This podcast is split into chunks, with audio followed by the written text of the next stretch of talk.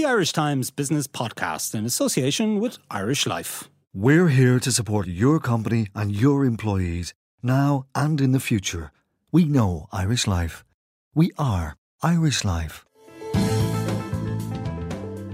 Hello and welcome to Inside Business with Kieran Hancock, a podcast from the Irish Times. With 2018 only days away, this week I brought together a panel of leading business people and commentators to discuss the challenges and opportunities that might lie ahead in the new year. You'll hear from Francesca McDonagh, who took over as Chief Executive of Bank of Ireland in October, from IBEC Chief Executive Danny McCoy, and Chris Horn, a serial technology entrepreneur and Irish Times columnist. Just let me remind you that you can subscribe to this podcast for free on iTunes, and it's also available on our website, irishtimes.com forward slash podcast. Francesca McDonagh, welcome to Ireland, first of all. Uh, your first impressions of Ireland? My first impressions of Ireland are very positive. Um, I have been here quite a few times before. My, my father's uh, family is originally from from um, Galway, from Carraroe, so I used to come here as a child. But you were first, born in Britain. I was born in the UK, and this is the first time that I've lived in Ireland. Um, and I've been living here since I got appointed to, to the role of CEO. Um, I'm enjoying living here. Um, I'm enjoying working here, um, and not without its challenges. But the Bank of Ireland has an amazing history and heritage, mm. but also a, a, fantastic future, in my opinion. Yeah. Now, you were something of a high flyer with HSBC. You had many uh, different senior roles uh, within the bank uh, in multiple locations around the world as well. So why did you decide? Presumably, you you know you could have had your choice of jobs uh, in the banking sector around the world. Why Bank of Ireland? I worked at HSBC for 20 years. I joined there as a graduate trainee. Um, and there comes there come a time when you get a phone call or, or, people approach you about your interest in other jobs. And I never took those phone calls, um, apart from when the call from Bank of Ireland came. And when did that call come? Um, that came earlier in 2017. And what attracted me was this is the Bank of Ireland. To be the group CEO of this organisation um, is a huge personal and professional responsibility, but also a privilege. Um, and like I said, there's a great history, but I'm very excited about the future potential and the, the, the opportunity to transform um, what is the, um, the largest lender in Ireland and a bank that I think has amazing potential to, to keep um, uh, serving our customers and our shareholders well. Mm. So, what are the big challenges as you see it for 2018 for Ireland? Are we talk, what are we talking about? Are we talking about housing, Brexit, uh, growth in the economy? How do you see it? So when I when I look at 2018, um, there's a few things that I see. Um, I would say four or five big trends. One is economic growth, but in the context of uncertainty, um, especially due to Brexit. Um, a second area is housing and the availability of affordable housing and funding for, for buyers and for developers. Third one is technology, and, and I see that very much in changes in our customers' behaviours and expectations towards technology. Um, and then two further ones. One is about inclusion and diversity, and um, I think that the role of diversity in business and financial services in particular is going to become more of a prevalent theme and part of social discourse in, in the year ahead. Um, I also end on that sort of last fifth one, which is a big issue, is the need to restore trust in banks. Um, and also, and I'm something that I'm very um, busy doing at the moment, is really reflecting on our culture and our culture at Bank of Ireland and opportunities to to further progress it. Yeah. Well, actually, talking about culture and the reputation of banks, obviously, you came here and this whole tracker mortgage issue had been bubbling for quite some time. Not of your making, obviously, uh, but it was the solution uh, or a solution uh, kind of uh, landed in your lap. Um, and you have uh, announced recently that you're going to redress, uh, I think it's another 6,000 or so customers. and you, you've kind of reached a uh, a view with the central bank on, on how to go forward on, on that. Were you surprised by the, how the whole tracker mortgage issue evolved in Ireland and the the, the, the size of it uh, in relation to the banks here, particularly Bank of Ireland? Something that, that happened, you're right, soon after I, I arrived. So I was about three weeks in the role when we, we really started seeing a huge amount of media coverage and, and um, uh, an invite to meet with the, uh, the Minister of Finance.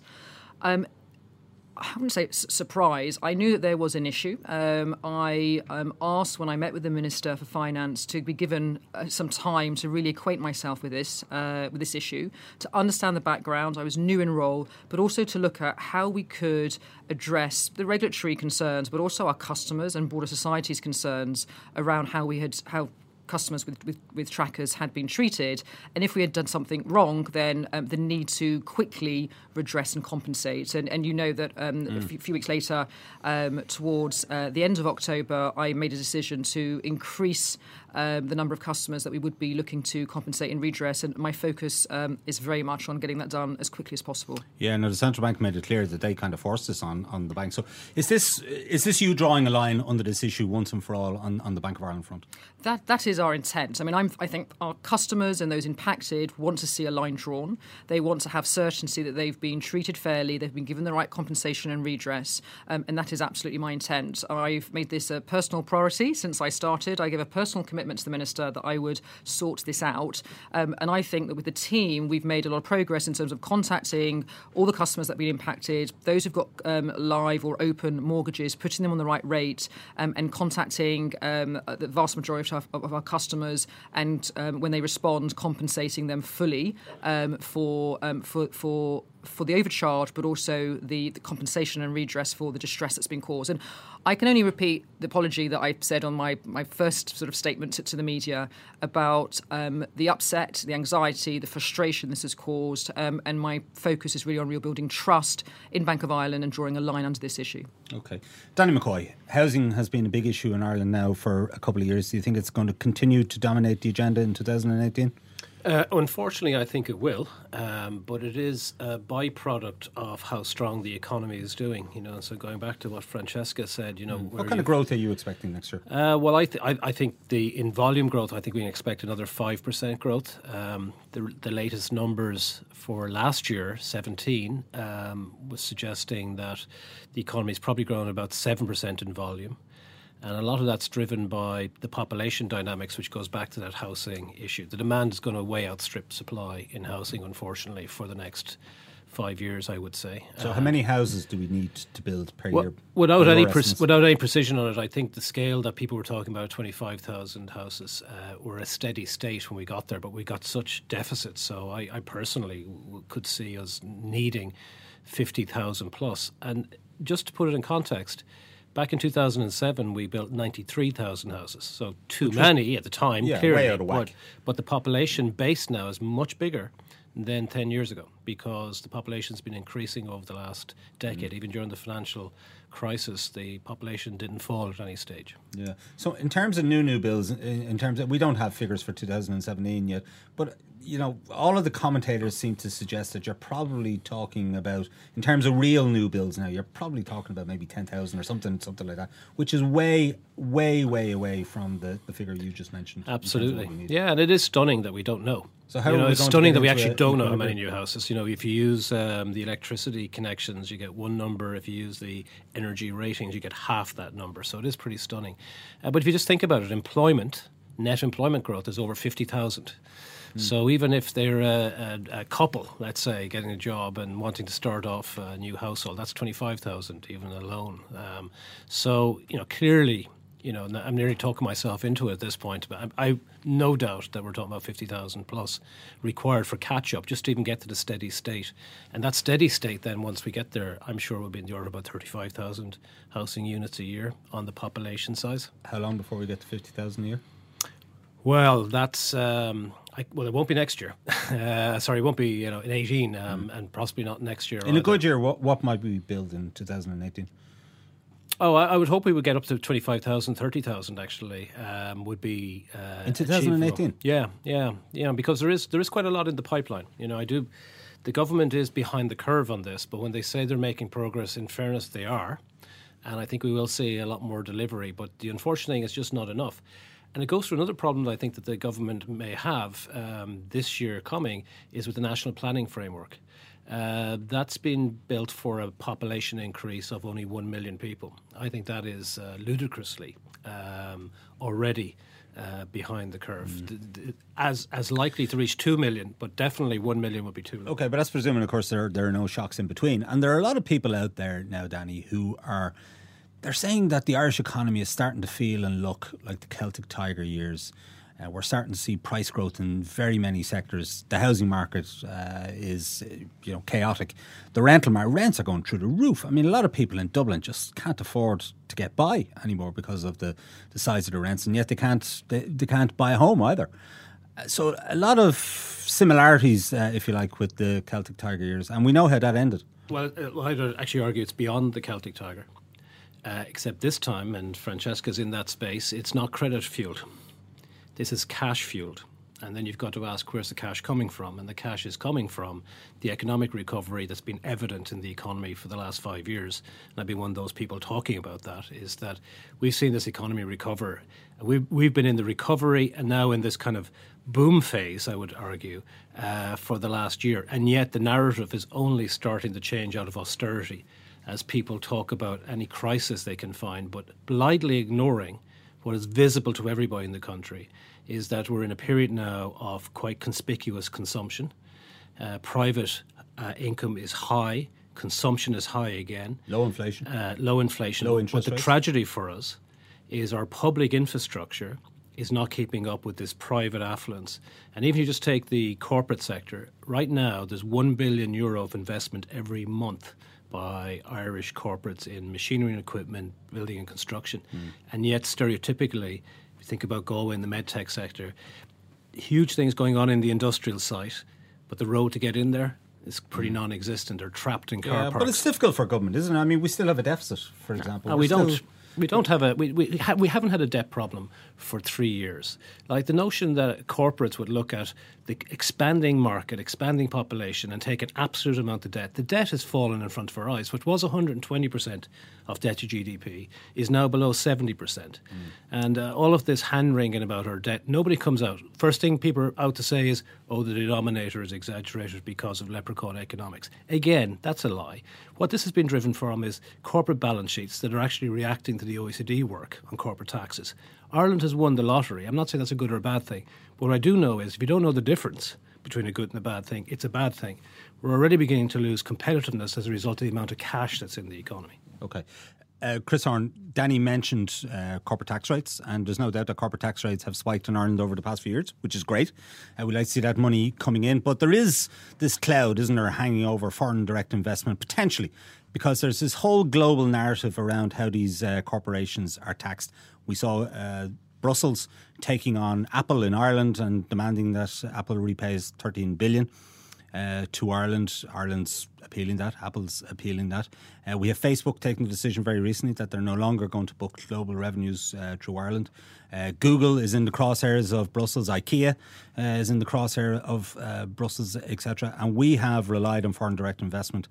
Uh, over a, a large number of years for uh, employment and, and growth and so forth. So, could this be the beginning of the end of our sort of glorious journey uh, w- with foreign direct investment, particularly from American multinationals and particularly in the sort of social media Uh, tech hi, side? Kieran. Well, I think the writing's been on the wall for some time over tax rates in the country. It's not that we should be surprised by the changes in, in the implementation of policies, perhaps, that we're seeing coming in from the European Union. And indeed, with the Trump administration in the United States, the move to repatriate uh, uh, treasury holdings overseas is, is also an influence. But I think uh, for many of the multinationals operating here, the one reason is tax, but another reason is just the, the quality of the uh, the people and the educational system, and increasingly the quality of the research and development that's done in the country. In the last uh, 15 years or so, we've been quite substantial public funds, but taxpayers' money put into scientific research here through Science Foundation Ireland in particular. And in the universities, that's led then to a cohort of postdoctorate students, PhD students have come out of the system and have been readily absorbed by and large into the multinational sector. I think also we're seeing strong growth in the indigenous startups and some very exciting new companies coming to the, to the global market. And if you look at dynamics that are happening in other high tech environments, uh, like uh, Silicon Valley, obviously, but also in Israel and Singapore, one of the reasons the multinationals stay around is precisely this interaction between the their own motherships and, and parent uh, activity and the the high growth, exciting indigenous startups and the interaction that that brings, the opportunity to work alongside exciting new innovative companies to potentially acquire them and acquire their teams and their technology. So that's another reason that I think the multinationals will continue to be interested here. So it's no longer a tax story. It was a tax story. But Now, no mind you, you is. mentioned the talent pool, but we're, I mean, Danny uh, would know this better than I would, but aren't we reaching near full employment here? So won't that put pressure in terms of uh, recruitment? And aren't a lot of uh, these positions being filled by uh, foreign nationals? Well, absolutely, they're being uh, uh um, filled by foreign nationals. I mean, Ryanair, frankly, has done more to integrate Europe than the European Union. It's actually very easy for somebody in Estonia or Latvia or in Poland or in Italy to work in Dublin or work in Cork and work in Galway, just fly in for the week, fly home for the week, uh, particularly when they're relatively highly paid and you're essentially in the same time zone, the flights are short. So it's not just about the in you know the domestic talent pool; it's about the European talent pool and Ireland has become a real attraction in the tech sector, at least, for international workers coming from elsewhere in Europe. It really is uh, one of the uh, hotspots in Europe right well, we're now. We're constantly told that there are huge skills shortages in Ireland for the tech sector in certain uh, disciplines. I think what you're seeing is that for some of the disciplines, some of the very major corporates really take anybody that they can get. They so sort of mm. take in as many people as they possibly can. Uh, and that does lead to shortages. But at the same time, uh, people don't necessarily stay in their career in one particular large multinational forever. Yeah. So, what's an interesting dynamic is people coming out of some of the multinationals with global experience in a high tech sector in their mid careers and looking then perhaps, well, mm. I have an interesting idea. I could do a startup. There is risk capital available in this country, perhaps higher than it's ever been in the history of the country. And so, for people with good ideas and good teams and experience, there's a lot of opportunity. Francesca, you've worked abroad, obviously, in a number of locations. What's the view of Ireland from abroad? Are we seen as a tax haven? I think the uh, the view of Ireland abroad is a positive one in general. You've got, I think, you've, the youngest. It's the youngest population in Europe. It's a very open and dynamic economy. Um, I, it's seen as an attractive place to come and, and live and work. Uh, certainly, certainly for me, uh, I found it to be incredibly welcoming. And the the, the issue about the, the supply and demand of talent, there's a lot of talent in Ireland, and I think the, um, the, the onus is on companies like Bank of Ireland to offer an attractive proposition, to offer the right culture and the right sort of reward structure, not just financially, but in terms of career development and progress, training young entrants on the right skills, but also as the behaviours of our customers evolve, ensuring that some of our employees that have maybe have you know more branch based or manual based skills reskilling them to adapt mm. to changing and that's something you guys are doing actually our, Bank of, Ireland, don't you? Abs- yeah. Absolutely. Um, let's talk about Brexit. Uh, what impact is it going to have on Bank of Ireland, Francesca? Um, I mean, the, the, my, my, primary focus is really on the impacts that it has on our customers, and the um, the uncertainty that Brexit is causing is of concern. So, whilst we expect both the Irish and the UK economies to grow, uncertainty is expected to really weigh in on um, our customers, whether those are corporates or, or, or personal customers or small business owners really weigh in on their decisions around investing and, and business lending appetite. Um, so we have a significant business, obviously, in Ireland and in the UK, both in Northern Ireland and, and, and, in Great Britain. Um, and our big focus is on giving our customers in those markets support, advice, guidance, and, and insight. So that's you know events with our chief economists and global market specialists about the road ahead. Um, what we see, and we do a, a regular pulse, um, an economic pulse of our of, of, of the market. We do see that even though there is some optimism. So, for example, 28% of retailers expect Christmas turnover this year to be up um, on last year, and about half expected to be the same. So, that's a bit of an improvement year on year. And when we look at 2018, um, only two in five businesses expect to spend more on investment next year compared to this year. And that wait and see approach we're seeing being quite prevalent amongst many of our many of our mm. customers. I know you've done some research, particularly around the border areas, uh, among a lot of your customers. Um, yes, and, and we see that that uncertainty uh, is is, is relevant at all segments. Um, we are lending more to farmers, for example, than anyone else, and, and we know that the question of trade and euro sterling or euro dollar um, exchange border, rates are really top of their minds. Yeah. Um, Chris Horn, I wonder if, I mean, we've had a lot of talk about hard border, soft border, and, and um, the British side in the negotiations was suggesting that technology could be used uh, perhaps to avoid a hard border. What's your view? I frankly have my doubts, Kieran. I don't think there's a technical solution for the complexity of some of the processes that are run uh, internationally. Uh, it may be possible in some limited ex- uh, cases, but I don't think it's a general solution. I would be surprised if there is a technical solution that will actually implement successfully and reliably implement a full border control, whether it be soft or hard, frankly. Only 29% of us know how much we need to live on in retirement. Irish Life is changing that with Empower, a new approach to company pensions that helps change the way your employees think about their future. For more, go to irishlifeempower.ie or talk to your pension consultant. We know Irish Life. We are Irish Life. Irish Life Assurance plc is regulated by the Central Bank of Ireland. All information sourced for Irish Life June 2015. Danny, in terms of Brexit, we were not so much promise, but we were told that there could be a jobs dividend out of Brexit, particularly in financial services, with a lot of London-based uh, institutions perhaps moving roles here. But I just wonder, you know, this whole issue around the talent pool, etc., and uh, you know, if a lot of uh, Brexit-related jobs start coming here, that might uh, they'll poach staff, presumably from uh, organisations here. That'll bid up wages, that might bid up rents, it might bid up housing. It's not necessarily a great thing, is it? No, I think well, things are neither good nor bad, but thinking makes them so. Um, I believe that we will get a jobs dividend actually from it, and uh, just in the Brexit stop go aspect, you, you, you, even in the last couple of weeks, you'd have seen uh, Barnier uh, come out and say there would be no passporting rights. Uh, which is a major driver for mm. the financial uh, relocation.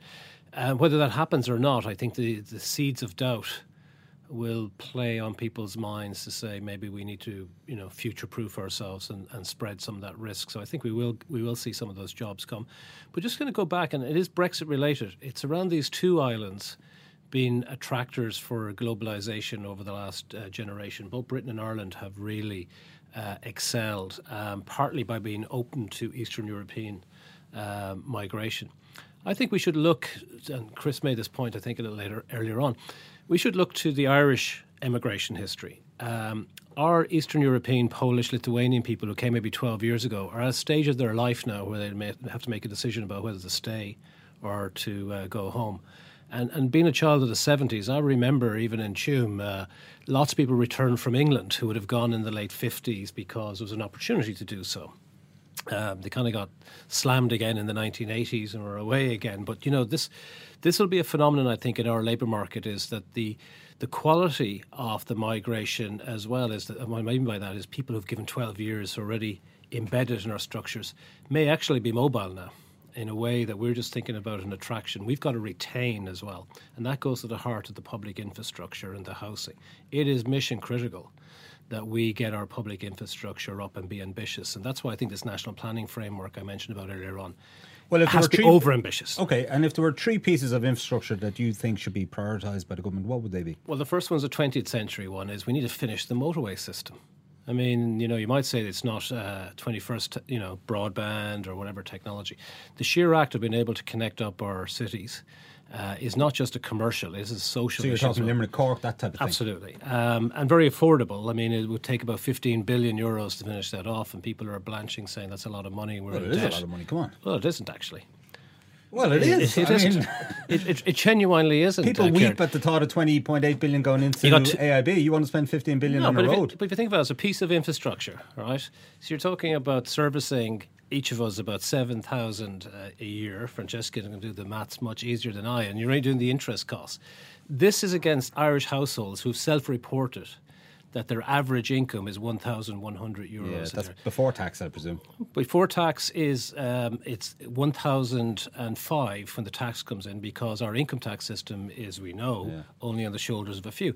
So I mean, but seriously, well, sorry, uh, but seriously, sorry, the, the knee jerk. But rea- Danny, in fairness, but the there's a lot of homelessness in this country, and uh, a lot of politicians the, the, would say the knee jerk reaction. We be better off prioritising some of that money to repair the homelessness crisis rather than building? You, some well, you roads? see, here's the point: you can do both right? Because this narrative that somehow we're actually cash constrained is feeding into the problems that people are hand wringing about. Okay. The solution is actually in front of our eyes, but we've we've you know basically said we will keep ourselves in this austerity narrative. Yet out there in the streets, you can see the consumption, private consumption, is high, and anybody who wants to walk around the cities of Ireland, not just Dublin, because there is a bit of Dublin guilt going on as well. You go around the country, and if you look at the schoolyards, you'll see the quality of the cars, which will be better than Dublin because people have less cost for their housing. Sure. But lots of the salaries and all the yeah. social welfare okay. payments are the all same right, regardless one. where you Go are. on, give us two and three. So the other ones are our education system. Uh, it is actually unconscionable being now one of the richest nations on earth, and that is a fact, and inconvenient as it is. It is a fact that we're. Not in, sure Richard Boyd Barrett would agree, but anyway, well, they're in. You know, financial literacy comes to be part of the issue as well. You can, you know, you can have your your own interpretation of data, okay. but you Education. can't be your own data. What, what, uh, third so, level, so, second level? Well, actually, third level is probably the most important one right now because our, our education system is very strong coming through and we're not ranked in that regard. Our PISA scores are good for the educational system as well, could be better. But what we're really losing is our ranking is going down. And Chris was right earlier on. Our research is actually right up there now, but that's from investments were made 15 years ago. We've actually paused in the last six, seven years. Okay. In fact, that'll come through. Two, three?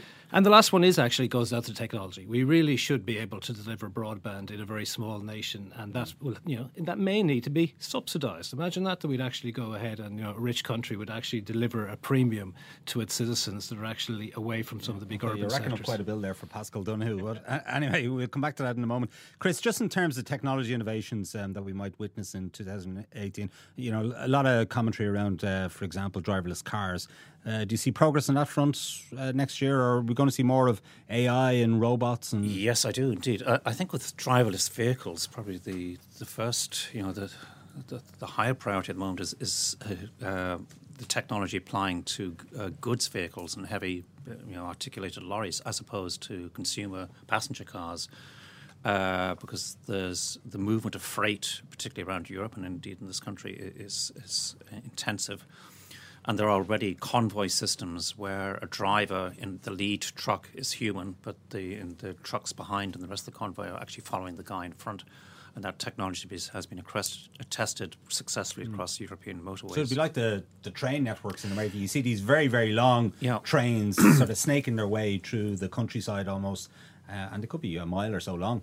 Uh, uh, well, I don't think I think we'll see mile-long lorry convoys, but you could see two or three trucks in, mm. in a convoy being led by human, and with the rest of it being technology. I think also in uh, the drive to improve emissions standards, electrical vehicles too. You mentioned artificial intelligence; that's a major area globally at the moment, and machine learning. Uh, also, what's called augmented reality um, some of you may remember the, the, hit of whatever it was, 2015 and 16 was this Pokemon Go game on your mobile phone. That, Nonsense. That overlaid onto your what you were seeing with your camera some graphic uh, uh, cartoon characters. I tried it just to have the experience. But I think where that's going now is rather than just a graphic characters, if you can overlay other photographs and even images and even images of you, Kieran, in three dimensions. Okay. Where uh, I'm not sure anybody wants an image of me in three dimensions. What you're seeing essentially is a hologram being overlaid on your on your field sure. of view and where that then leads you is not only into uh, technology used for, say, training uh, technicians, for education, also for being able to, I don't know, do home movies of your kids that you can send off to your uncle and aunt in, in New Zealand where you can actually rotate okay. the view and see it. But more interestingly and, and concernedly, it, it's into the whole area of fake news. We already have fake, fake text being used for fake news, but what happens when we have fake photographs and fake videos showing events apparently entirely real, but mm. actually completely Donald Trump fake. will love this. Well, absolutely. So it's not. It's no longer about text anymore. It's also visual. It's vi- fake video, okay. fake and photographs could be a real threat, frankly, to our democracy. Okay, and just in terms of these innovations, I mean, is Ireland up to speed? Are we in the vanguard? We're absolutely playing heavily in that space, and it's one of the areas that Science Foundation Ireland has invested in. There are a number of researchers that are well known in this country, and a number of so you researchers we're up to speed, and we are, and there's some interesting technology okay. coming to play. Yeah, absolutely. Add on the sort of the up to speed in, in banking. So, uh, Bank of Ireland. Um, We've. I've been the end of the branch, I, I presume, uh, Francesca. No, not at all. Uh, your words, not mine. Um, I've been very impressed by the use of robotics. So we talk about robotics, it's obviously software, not hardware. Um, so it is kind of like a really mega smart macro. Um, and we've seen robotics applied to the work that it would have taken 550 of our people to do. And this is work that incremental work that we're doing to um, increase the speed of how we service our customers mm. and reduce error rates. Okay. And actually, that, that is you know that that for me is going to be a big growth area for, sure. for banking. That it's sounds not interesting. not the end of branches. May I, may I hasten to add? All right. How many staff uh, does Bank of Ireland employ currently, roughly speaking? Around eleven thousand. Eleven thousand. Okay. So let's look out five, ten years. Let's say in ten years' time, with uh, all of this technology at play within the bank, how many staff do you think you'll have? I, I haven't got a number. Um, I think it's fair to say that we have fewer staff today than we had previously, and over time, as we um, as we make some of our systems um, more automated, we may have fewer people. Um, but the role of branches and the personal impacts of service in the front line will not change. It doesn't matter how much hmm. technology. Mm. But a lot of your branches. It, doesn't matter how much technology we put in the back the back end. What our customers value is that personal, face to face relationship that they have with our people in the front line. Sure, a lot of your branches are sort of self service. They don't have any over the counter uh, transactions. There isn't any human interaction, uh, as it were. And that seems to be irritating a lot of people. I wouldn't agree. There's there's no human interaction. So we uh, Bank of Ireland has the largest um, branch network in Ireland. We have over 250 branches, um, but we, the branch is configured and reflects the behaviour and preferences of our customers. So only three percent of, of customers' transactions are conducted over of the counter, and many customers prefer just to do things through other direct channels. Now yeah, that's, that's, not for, that's not for everyone, but uh, just sure. talking about the Christmas period that we're in, uh, Black Friday we had 12 and a half million transactions in a single day being done done through point of sale, using cards, ATMs, and, and internet banking, and, and, that's just in, in one single day. So that is that's not because of branch closures. That's because how customers are choosing to consume. Well, how much of it is customers actually choosing it to consume it that way, and how much of it is being forced on them by the banks reconfiguring no, the way you're operating and, the branches? And I do know that um, the branch network is very important for many of our customers. On my first day as the CEO of Bank of Ireland, um, one of the first things I did on day one was go to visit our oldest branch, College Green, um, one of the oldest banking halls in Europe. But I also went to Grand Canal branch, which is um, doesn't have counters and is very much focused on our supporting SMEs and, and, and fintechs um, for, for, me, the role of the branch is incredibly important in the future. And I know that there is changes, but they do reflect customer behaviour. Yeah, I think that's just good picking up on that team. Uh, the transformation in the Irish economy, going back to the Celtic Tiger we talked about earlier on, is that the capital labour ratio is changed remarkably. So you, even what's the, the capital labour? So we're, we're back at two million. Let's, let's, explain that. So we're back at two million people working again, but the actual capital stock and what they're using and the productivity that comes from that is actually immeasurable we are, in my view, about three times ahead in terms of output mm. for the same amount of people, which is this capital deepening. And as Francesca said, it's it's actually following where the trend is in society. You know, the stereotypical. Um, movement of, of people is that they're on the go, required things mobile, and that's really a feature mm. of, mm. of society in Ireland It's lucky is that it's now absolutely a frontier economy Dan, in any description. Danny, is this creep of the gig economy, uh, is this a good thing? Well, again, in the vast majority of cases, it is, but it's certainly bringing insecurity. And I think that insecurity has consequence for corporations as well, because the more insecurity a society has, it's very difficult for stakeholders to actually have a common agenda.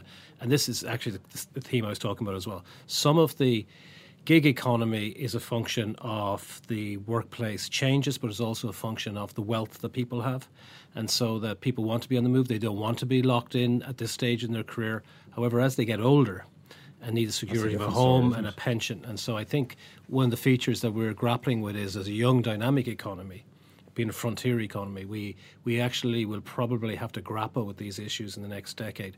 I think the gig economy has many features going to it, but I think there is an element of more security so we can get the social infrastructure that we require. At the moment, we've no mechanism to do that. I think Chris? there's an interesting opportunity for, I don't know whether Bank of Ireland is considering this or Francesca, but, but at least for the, for the traditional banking industries, how do you address the gig economy from the point of view of uh, uh, individuals who are operating it and know, how do you raise a mortgage? How do I get a house? How do I take on a long term loan, given that I'm a gig economy worker? And how can the banking sector address that? There are opportunities, I think, for cr- some creative thought there as to how these issues can be addressed so that, in fact, Danny, the risk can be reduced for the gig economy and people who yeah. choose to work in that way. Francesca, just going back to the housing crisis, I mean, what's your view on how we might be able to solve the uh, housing situation in Ireland at the minute?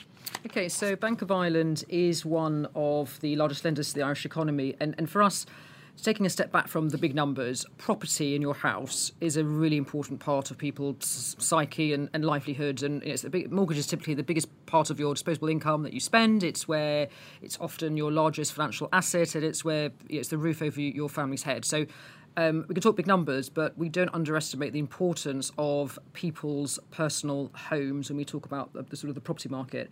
We um, are the largest lender with a fund of 1 billion euros for property investment, and that figure has grown uh, since, since 2014. So it was about 250 million. What, what do you mean by then. property investment? So that is making funds available for lending to property developers. So, for example, this year we have financed three and a half thousand housing units and mm. over one and a half thousand student beds, and, and we're very well positioned to grow that quite significantly in, in, in, the year ahead. And our strategy around house building is to enable the acquisition of land that is shovel ready um, mm. to encourage you know proper house building and homes for people as and opposed to land hoarding. Are you favouring housing estates over apartment blocks? I mean that's that's part of what we hear from the construction sector is that lenders really they see apartment blocks as being risky.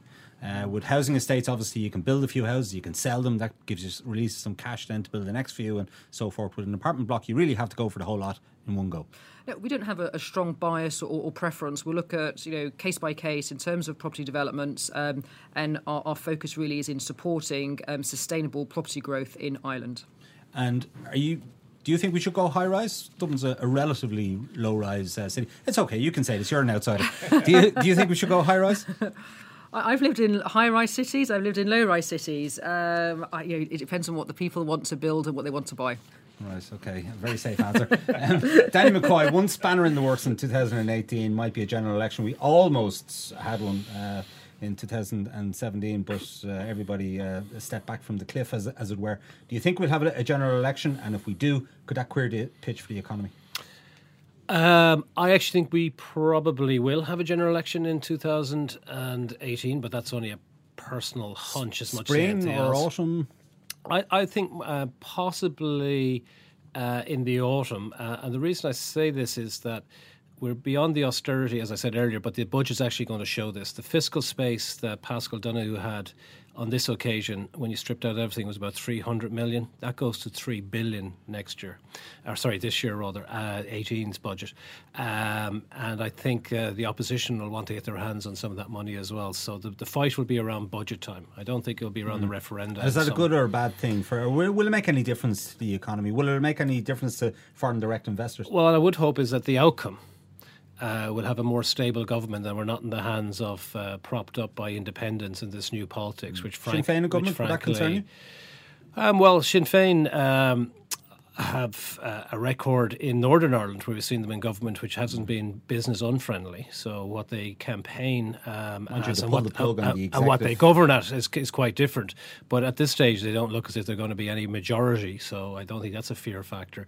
But you know, who knows? I mean, but what we'd like to see is um, is a strong government, not in the hands of independents who, frankly, one never knows from day to day what new ideas they will come up with. So, for instance, yeah. there is a bill before Parliament at the moment that your socio-economic address should be used when it comes to compensation for losing your job. So, depending on your home address, the scale of your redundancy payments, as a as an example of of wackiness. Yeah, um, Chris Horn, we've seen some political uncertainty in other parts of the world. We have Donald Trump wreaking all sorts of havoc uh, from America. We had the Brexit decision in Britain. We, you know, various uh, election results in continental Europe etc. How might a general election, in your opinion, change things in Ireland next year? Well, I'm kind of, I think, implicitly where Danny is. I hope not very much, other than to, uh, you know, steady as she goes, but increasing the stability of the government is, is, is the key thing. Would you have any concerns about Sinn Féin in government? Uh, if they were in a majority position, I think I would. In a minority, I think um, there's probably a workable solution with, with the, the, the senior partner. Um, but coming back more to the global perspective, I think what we should be careful about as an economy in a country is not to take our eyes off what's happening in the East and in China and the rise of China as a global world power and economic power. Already they're leading the world on a number of technologies like drones and um, 3D printing and supercomputers. You watch China, and with the infrastructure build from China, from China to Eastern Europe uh, with railway systems, that's going to open up direct connections for freight from all over continental Europe to China. So don't forget about China. We should be looking east as much as we're looking west. Yeah, and uh, it'd be helpful, I guess, if we had a direct air link with China as well, wouldn't it? Well, that, that's announced. Uh, Cathay Pacific are opening Dublin to sure. Hong Kong. But that's Hong Kong. But if we, uh, I think the mainland will. If will we had the mainland, well. that would be that, that would be helpful as well. I know there's a lot of discussions going on in the background, and that they hope to progress that. Francesca, you should have some good news to announce in 2018. Uh, the, the bank has uh, it's well flagged now that you're going to uh, resume your dividend payments uh, in 2018, which would be the, the first time in a decade um, that the bank has paid out to shareholders. AIB has already gone down this uh, path, so you should be a popular person uh, in 2018. Um, I, don't know about being popular, but I um, I'm doing everything I can to serve the interests of our, our customers, uh, colleagues, in, in our on our stakeholders, including shareholders. Um, any announcement we make around dividends will be part of our normal um, results um, uh, announcements in February. Yeah, sure. And the government, the state, owns fourteen percent of Bank of Ireland. Um, would it change a government? Would that would that upset you at all? Um, I will work with whichever government the, the, the people of Ireland um, elect, and, and I wouldn't presume to tell a government um, how to handle their shareholding in, in Bank of Ireland.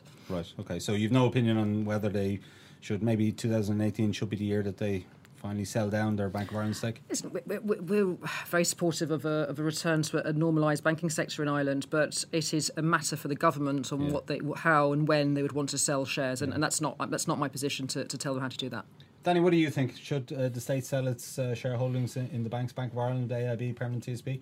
I think it's good for society to have the banks back in private ownership. I think it's not the state's role. We know why they ended in that. So I think it's a resumption of normality when we have our banks in the international capital markets. And so I think that'll be a good thing, a sign of recovery. Mm. Do you think they will? Um, a bit more in? I, I, I would hope they do so. Actually, that would be my personal view, and I think that would, would be a, a real sign of of things are over. The the government, frankly, has better things to be doing with its capital in terms of social infrastructure. exactly, universities and uh, so forth. Okay, all right. I'm just going to conclude by just going around the table and just, I suppose, just ask ask you all. You know, are you positive, negative about uh, 2018, and maybe just just give one prediction um, uh, for for the year, if you like. We might start with you, Chris. I'm generally positive on 2018. I think it's steady as she goes. Let's not overheat things, but, but keep the, the buoyancy. I think the the indigenous technology sector is going extremely well.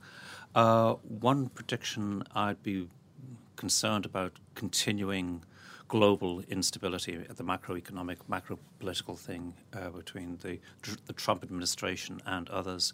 The threat, uh, frankly, of war breaking out is very real at this point in a number of places around the planet.